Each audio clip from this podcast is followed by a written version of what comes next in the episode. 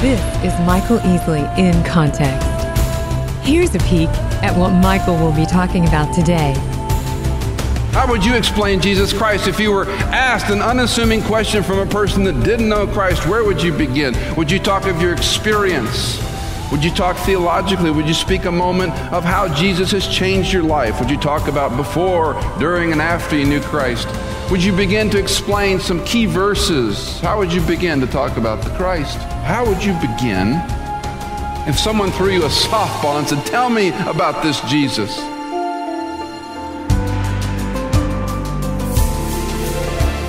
And now, your host, Dr. Michael Easley. Well, welcome to the broadcast. This is Michael Easley in Context. It doesn't happen too often, but once in a while we find ourselves in a conversation with someone and they want to know about this Jesus. Now, certainly it could happen in a casual conversation, it might happen in a workplace environment, although that can be ticklish today. But hopefully it happens with your friends from time to time.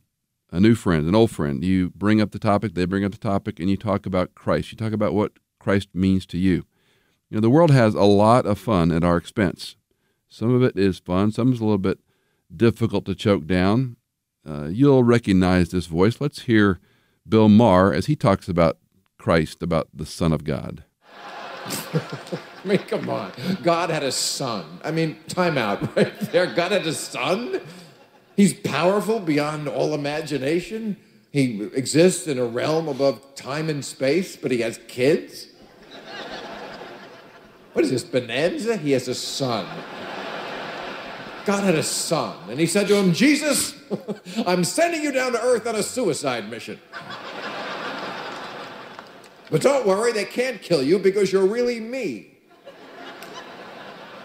I mean, it is one of the silliest stories I've ever heard, but I don't mean to offend. Was it Oscar Wilde who said sarcasm is the lowest form of wit? Well, we have to acknowledge Maher's funny, and we also have to acknowledge it hurts some of us. Between the lines, we laugh at some of the things he says, but he also is denigrating the personal work of Christ. On the one hand, the world's going to always mock God, the world's going to mock Christ, the world's shaking its fist at God in all sorts of metaphorical and literal ways. And so we need to ask why. Uh, first of all, all individuals develop some picture of God from childhood, don't we? Uh, maybe it's good or bad parenting. Maybe it's good or bad teachers. Maybe you went to a religious school that uh, crammed some things down your throat, or maybe you went to a public school that uh, you couldn't talk about anything, quote, religious, close quote. So, one of the challenges living in the Western culture we have today is if we believe in Christ, knowing what we believe about Christ, is how do we talk about Him? What do we know the Scripture says for sure? What do we believe? What have we cemented in our mind and trusted not only what the Word says, but if you're trusting Him for eternal life, do you understand who He is? You know, the person and work of Jesus Christ is truly a fathomless subject. We, we can't finish it. We can spend the rest of our lives reading the New Testament alone, and we will plumb new depths. We will see new insights about this man, about his work, about the God man, born to die, that we might live. So, when we study theology, when we study the doctrine of Christology, the study of Christ, it's a great beginning, and it's really a lifelong journey. Talking about theology, let's, let's acknowledge it. It can be difficult, it can be dry sometimes, but that doesn't mean it's not important. Now, I'm going to work as hard as I can to make it easier for us to understand. But if you've got a question or a comment, why don't you send me an email? You can connect at michael at michaelincontext.com. Send me an email. We'd love to interact with you and see if there's any way we could help you specifically about questions you might have about this broadcast or others. Let's join a message that I originally presented at the Moody Bible Institute faculty, staff, and student body as we were going through the doctrinal statement of the Institute. In this section, we're talking about Christology. Time was, if you were a Judeo Christian culture, you were welcomed, you were embraced, you were at least uh, sort of tolerated. In recent decades, that toleration has shifted. Uh, sure, there have always been fanatical groups that have sort of lobbed criticism at Christianity. But at least in our country that we call America, there has been a certain freedom, a certain uh, ability to be a Jewish person, a Christian person, this so called Judeo Christian concept, and, and you were okay. Some of the criticism Christianity has taken in the recent decades, some of it, frankly, is self deserved, right? I mean, sometimes Christians are kind of foolish in the way we represent ourselves in Christ, and sometimes I don't want to be associated with certain people that call themselves Christians. I don't know about you, but you want to just sort of say, hey, I'm not one of them kind. I'm a different kind. And there's so many kinds when you look at it from the world's perspective. But the vitriol from the press, from the entertainment industry, from the political realm in our country, and then the persecuted believer across the globe. I'm not a historian. There are better men and women to d- address that subject. But it seems to me, in my small experience as a follower of Christ, the stakes are getting higher and hotter. To follow Christ in this culture is going to be more and more challenging. Now, what happens to all of us when persecution begins, some people can step up to the plate and they can be bold and courageous and talk about Christ. And for those we're thankful and we call them our heroes and we push them ahead and we say, go for it. And the rest of us may shy or be skittish or move to the corners. Perhaps that's why when persecution or criticism comes, external pressures weigh in, we sort of back off the message. I think one of the issues we face in the evangelical, fundamental, believing church of Jesus Christ is that when we're pushed so hard by so many voices, we become more concerned about tolerance than the truth of Christ. More attention becomes paid to success in ministry rather than significance and substance as a follower of Christ. We spend more energy on the media, the wrapping, the presentation than we do the message of the person of Christ. Watch it when you go into circles. And I'm all for the arts, I'm all for music, I'm all for efforts to bring the message in, but you watch carefully when the media overwhelms the message. When there's an interest in marketing and strategic thinking and production rather than maturity in Jesus Christ, when there is more importance laid on crowds than on being Christ like. All these kind of things, perhaps, are the pulse. They're indicators of how Jesus is doing through us. Now, when we talk about this little series, Why We Believe What We Believe, when I sketched these out and thought about a systematic biblical theology from a very high flyover level, the subject of Christology at first seemed so exciting until I got into it the last few weeks. I thought, how do you talk about Jesus Christ in a few moments and do any justice to the doctrine of Christology? So I won't. But we will begin a beginning. Why we believe what we believe about Christology is not important, it is crucial to know the person, the work of Jesus Christ through your pores begins doctrinally and it moves emotionally and it becomes part of who you are as a follower of Jesus Christ. William Gladstone wrote, All that I think, all that I hope, and all that I write, and all that I live for is based upon the divinity of Jesus Christ the central joy of my poor and wayward life.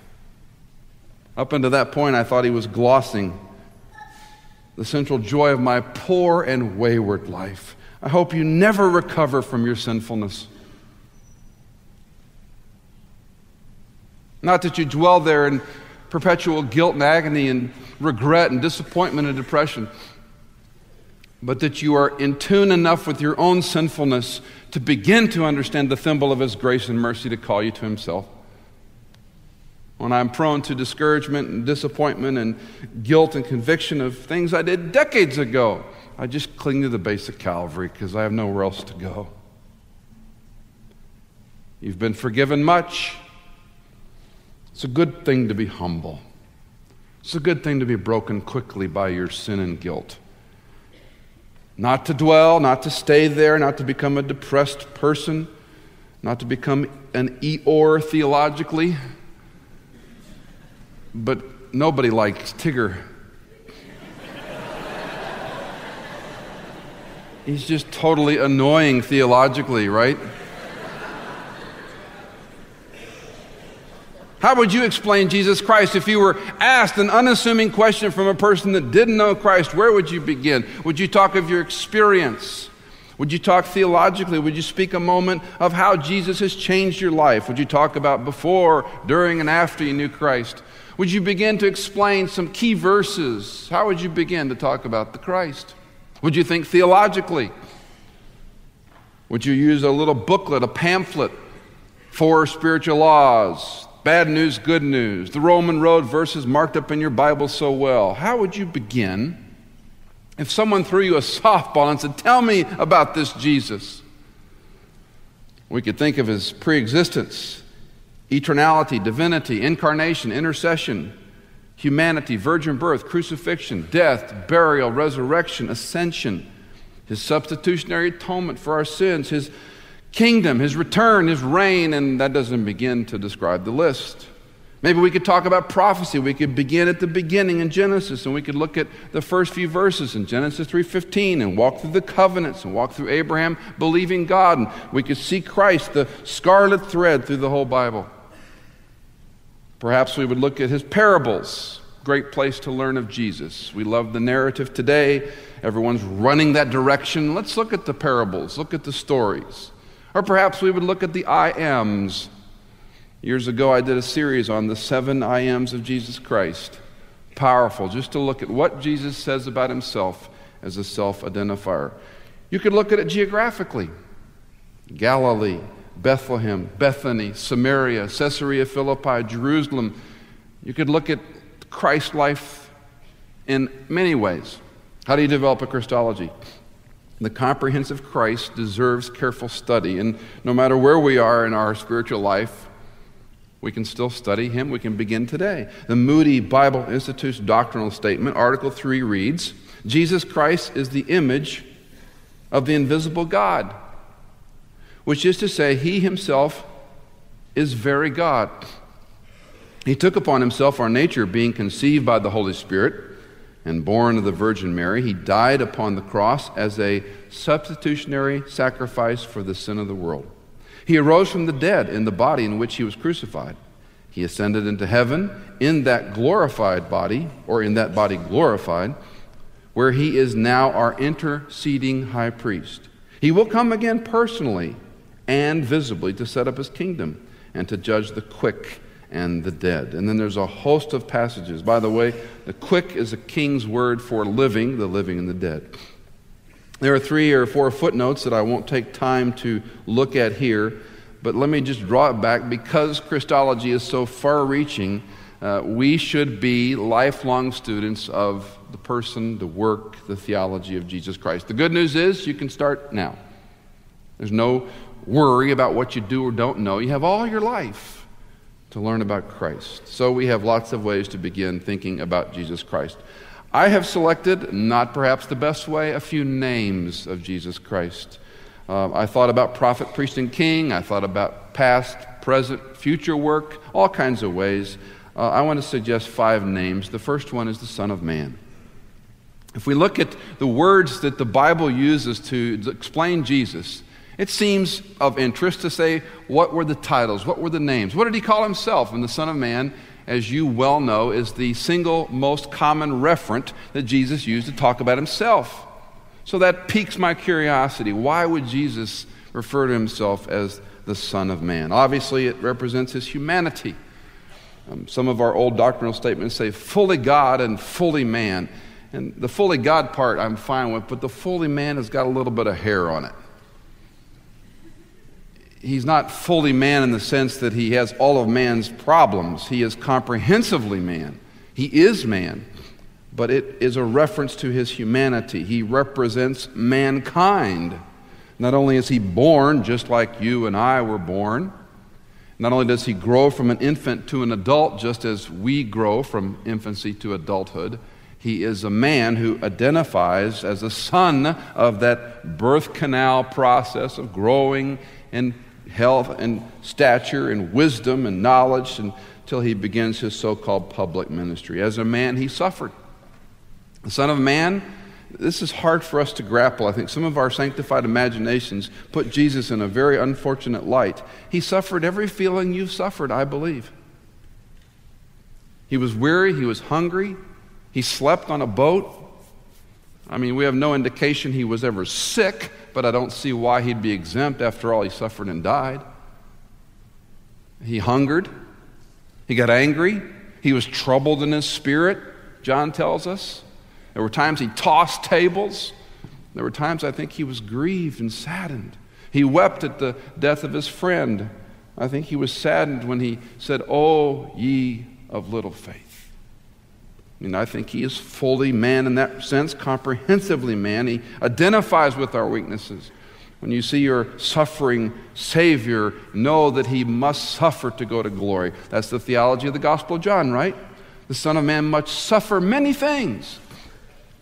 And who will know the agony of Gethsemane until we see glory?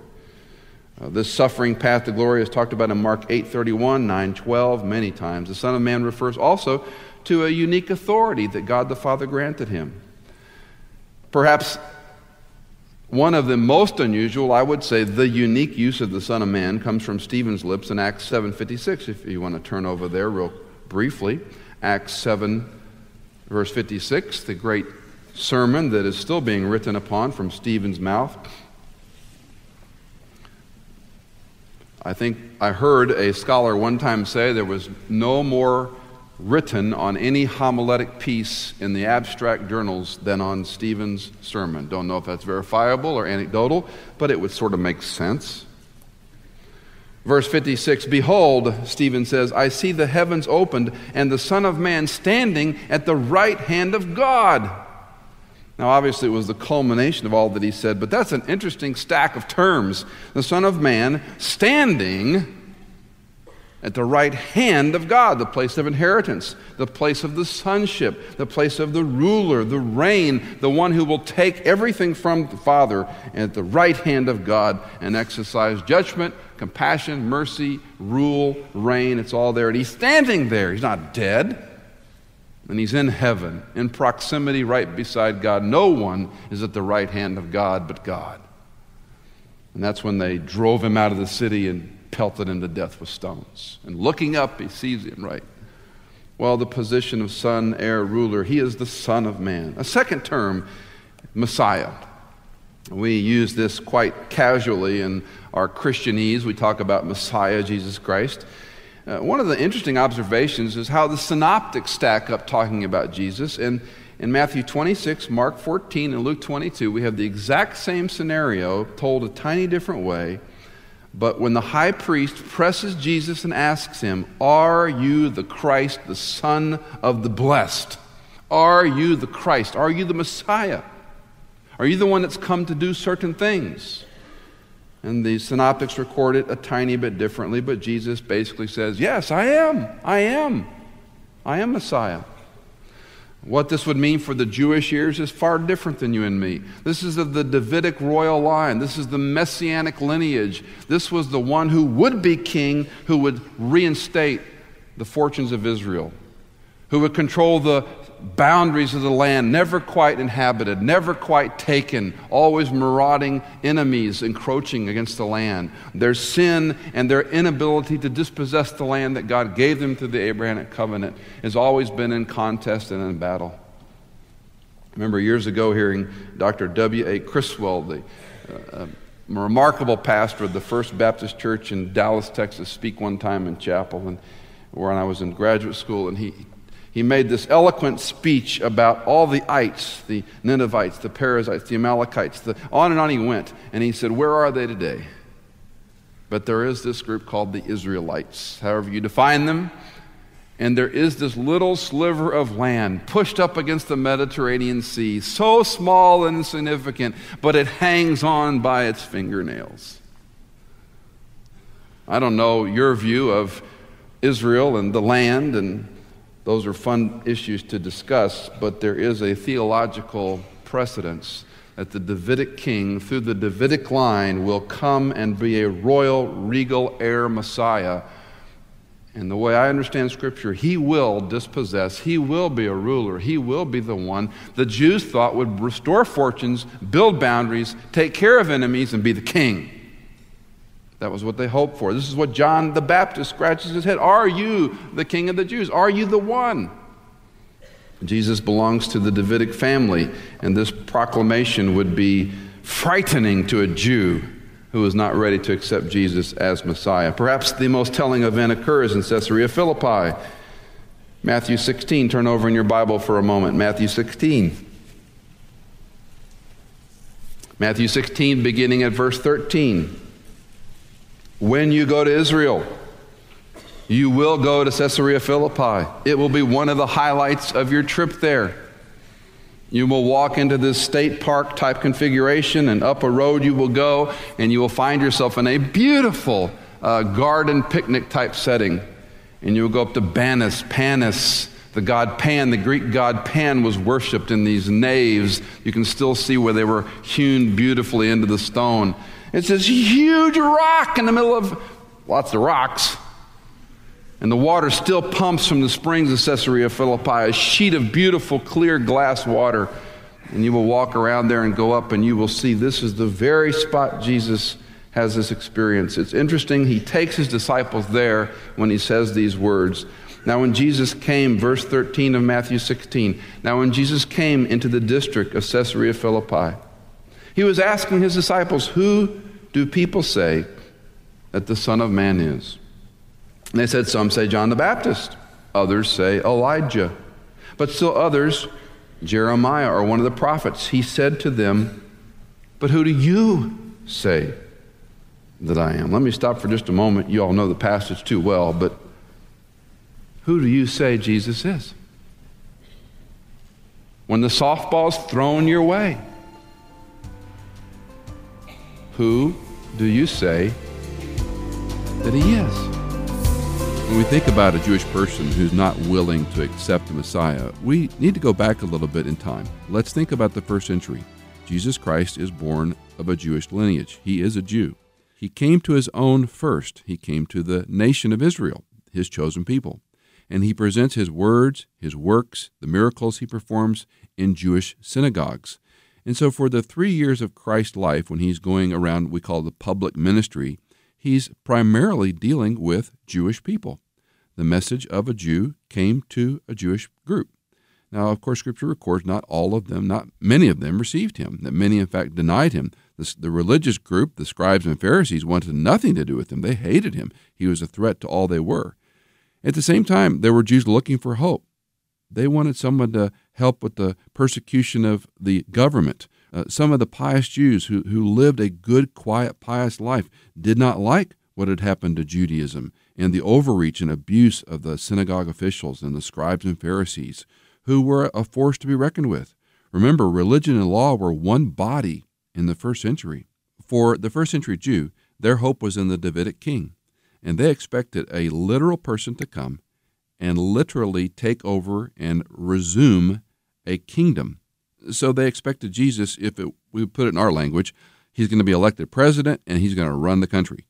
But it's not just a president, he's a monarch. He's the king, and he would sit on a throne, the throne of David. So even the scribes and Pharisees looked to that picture of the Messiah, and that's why they had such disdain for this Jesus. He wasn't the kind of Savior they were looking for. They wanted politics and power and grandeur and armies and a force to be reckoned with. And Christ comes to die in their place, in our place, in your place, in my place. The king that was born to die that we can live. Sure, Bill Maher can call it a suicide mission, but it wasn't a suicide mission. It was a sacrificial mission because no one can ever be good enough to get to God, but God was good enough to come to us in the person and work of Jesus Christ. So, Bill Maher can use sarcasm and hubris and undermine and be foul at times about this Jesus. But at the end of the day, it doesn't matter what Bill Maher thinks about Jesus Christ. It matters what you think about Jesus Christ and have you placed your trust in him. This is Michael Easley in Context. Thank you for listening to Michael Easley in Context. If you have questions or comments, please let us know at michaelincontext.com. Thank you for listening to Michael Easley in Context.